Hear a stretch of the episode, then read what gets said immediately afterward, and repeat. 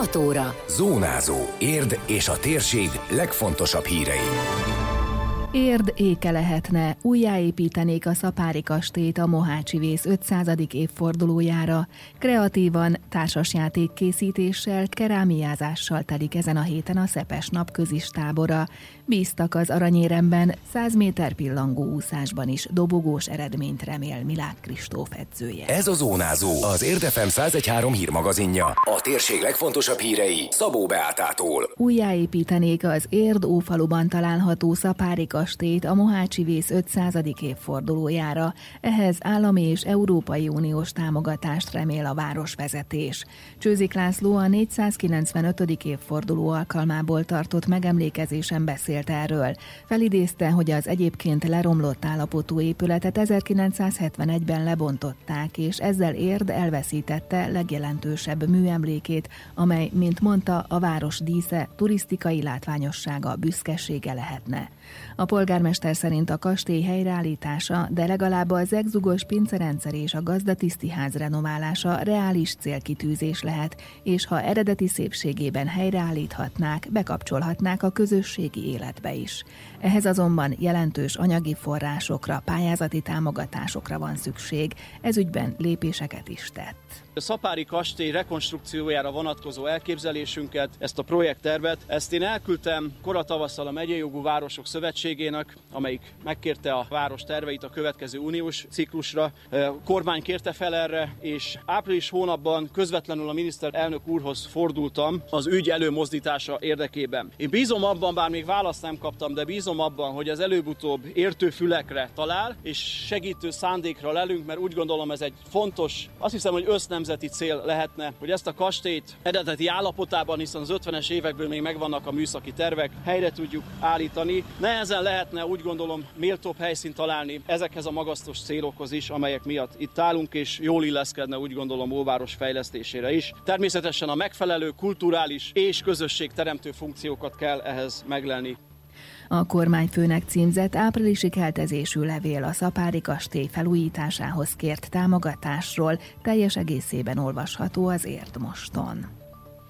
Saját készítésű társasjáték a családnak a Szepes Gyula Művelődési Központ által szervezett napközis táborban ezen a héten a kézműveskedési a főszerep.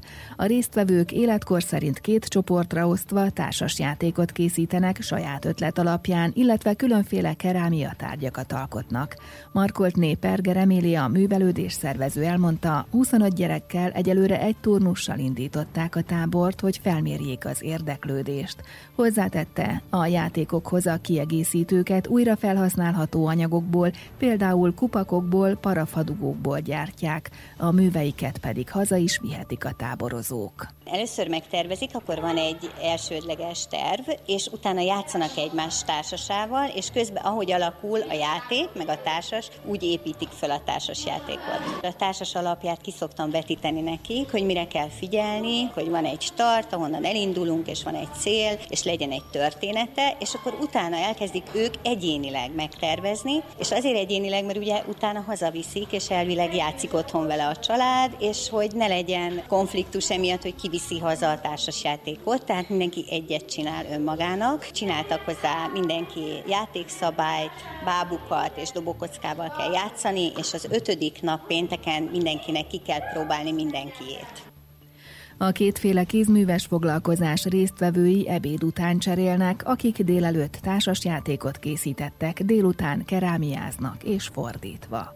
De egyéb programokat is beiktatnak, közölte a táborvezető közben van lazítás. Itt van egy kondipark, oda ki szoktunk menni egy olyan fél órára, reggeli után, akkor dolgoznak, utána jön az ebéd. Ebéd után a Földrajzi Múzeum kertjébe szoktunk játszani, ilyen nagy társasaink vannak, tehát hatalmas, ilyen házilag gyártott nagy dobókocka és emberbábukkal játszuk, tehát kiterítjük a szőnyeget, és lépegetni lehet, és ők a bábuk, és egymást kiütik, meg játszanak, és ilyen kinti játékaink, tollaslabda ilyenek vannak, és akkor egy egy órát kint vannak, és utána folytatják a másik részét. Aki társasozott, az megy kerámiázni délután. A kerámia foglalkozásokon és társasjáték készítésben is kreatív munkák születnek. Az egyik résztvevő Adél is szívesen beszélt ötleteiről az értévének. Egy nagy kartonra csinálunk egy társasjátékot, egy óriás társasjátékot, és egy kerámia is, ahol lehet csinálni bábukat, de parafadogóból is lehet csinálni bábukat, és kerámián mindenféle állatot, tárgyat, óriás várat lehet csinálni. Vannak ilyen csillámos ragasztók, és arra nyomtam mondjuk egy csillámország, van ilyen műanyag tollak, az ilyen tollország, meg mézes kalácsáz, ilyesmi. Egy másik táborozó, Anna Mari nagyon jó ötletnek tartja ezt a tábort, bemutatta a társas játékát is. Az enyém olyan, hogy ilyen tengeren játszódik, és akkor tíz játékos játszhatja, és ott van a tenger, és vannak szigetek, és azon át kell jutni, hogy kiérje egy ilyen kapuhoz, ahol kiválaszthatod, hogy melyik bolygón akarsz élni. Nekem nagyon-nagyon tetszik ez a tábor, mert sokat tudunk kerámiázni, meg a társas is egy jó dolog, és én szeretek társasozni, meg hogy jó dolgokat lehet így csinálni, mert lehet tálat, poharat, bögrét, és ebből lehet inni, meg enni, és akkor ez így nagyon jó.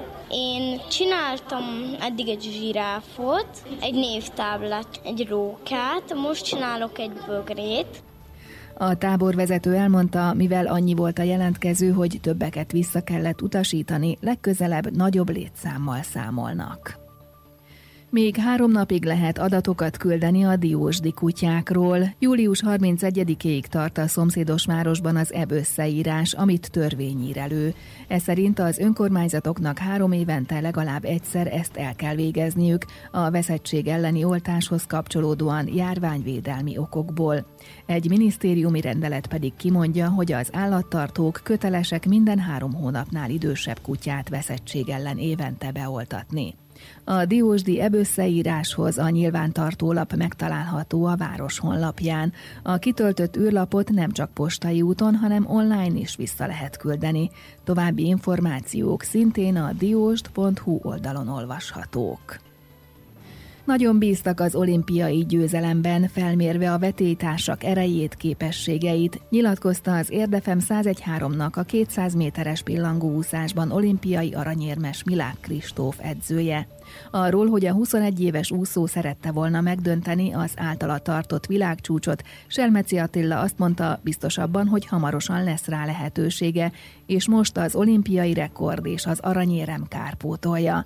Hozzátette, érdért is szólt ez a verseny hiszen érdről indultunk, hogy ezt mindenki tudja, egészen hosszú ideig ott versenyeztünk, úgyhogy valahol értetek is versenyeztünk, úgyhogy így, így sikeredett ez a mai nap, ennek nagyon-nagyon örülünk, és nagyon hálásak vagyunk. Maga a verseny úgy érzem, az jó volt, és hozta, és biztos volt, óvatosan kezdett, nem kapkodott. A verseny táv második felébe pedig már abszolút ő irányította a versenyt, és fölényesen nyert. Amiben egy picit lassabb volt, az az első száz, ugye 52 6 52 8 körül kellene ahhoz kezdeni, ugye, hogy a világcsúcs meglegyen, és én most 53 4 tehát picit óvatosabban kezdett, de ez nem volt baj, mert én egyáltalán nem aggódom a világcsúcs miatt, mert én egészen biztos vagyok benne, hogy még lesz arra lehetőség, hogy a Kristóf világcsúcsot ússzon, és bízom benne, hogy egyszer majd a közeljövőben egy másik versenyen ennek is el fog jönni az ideje.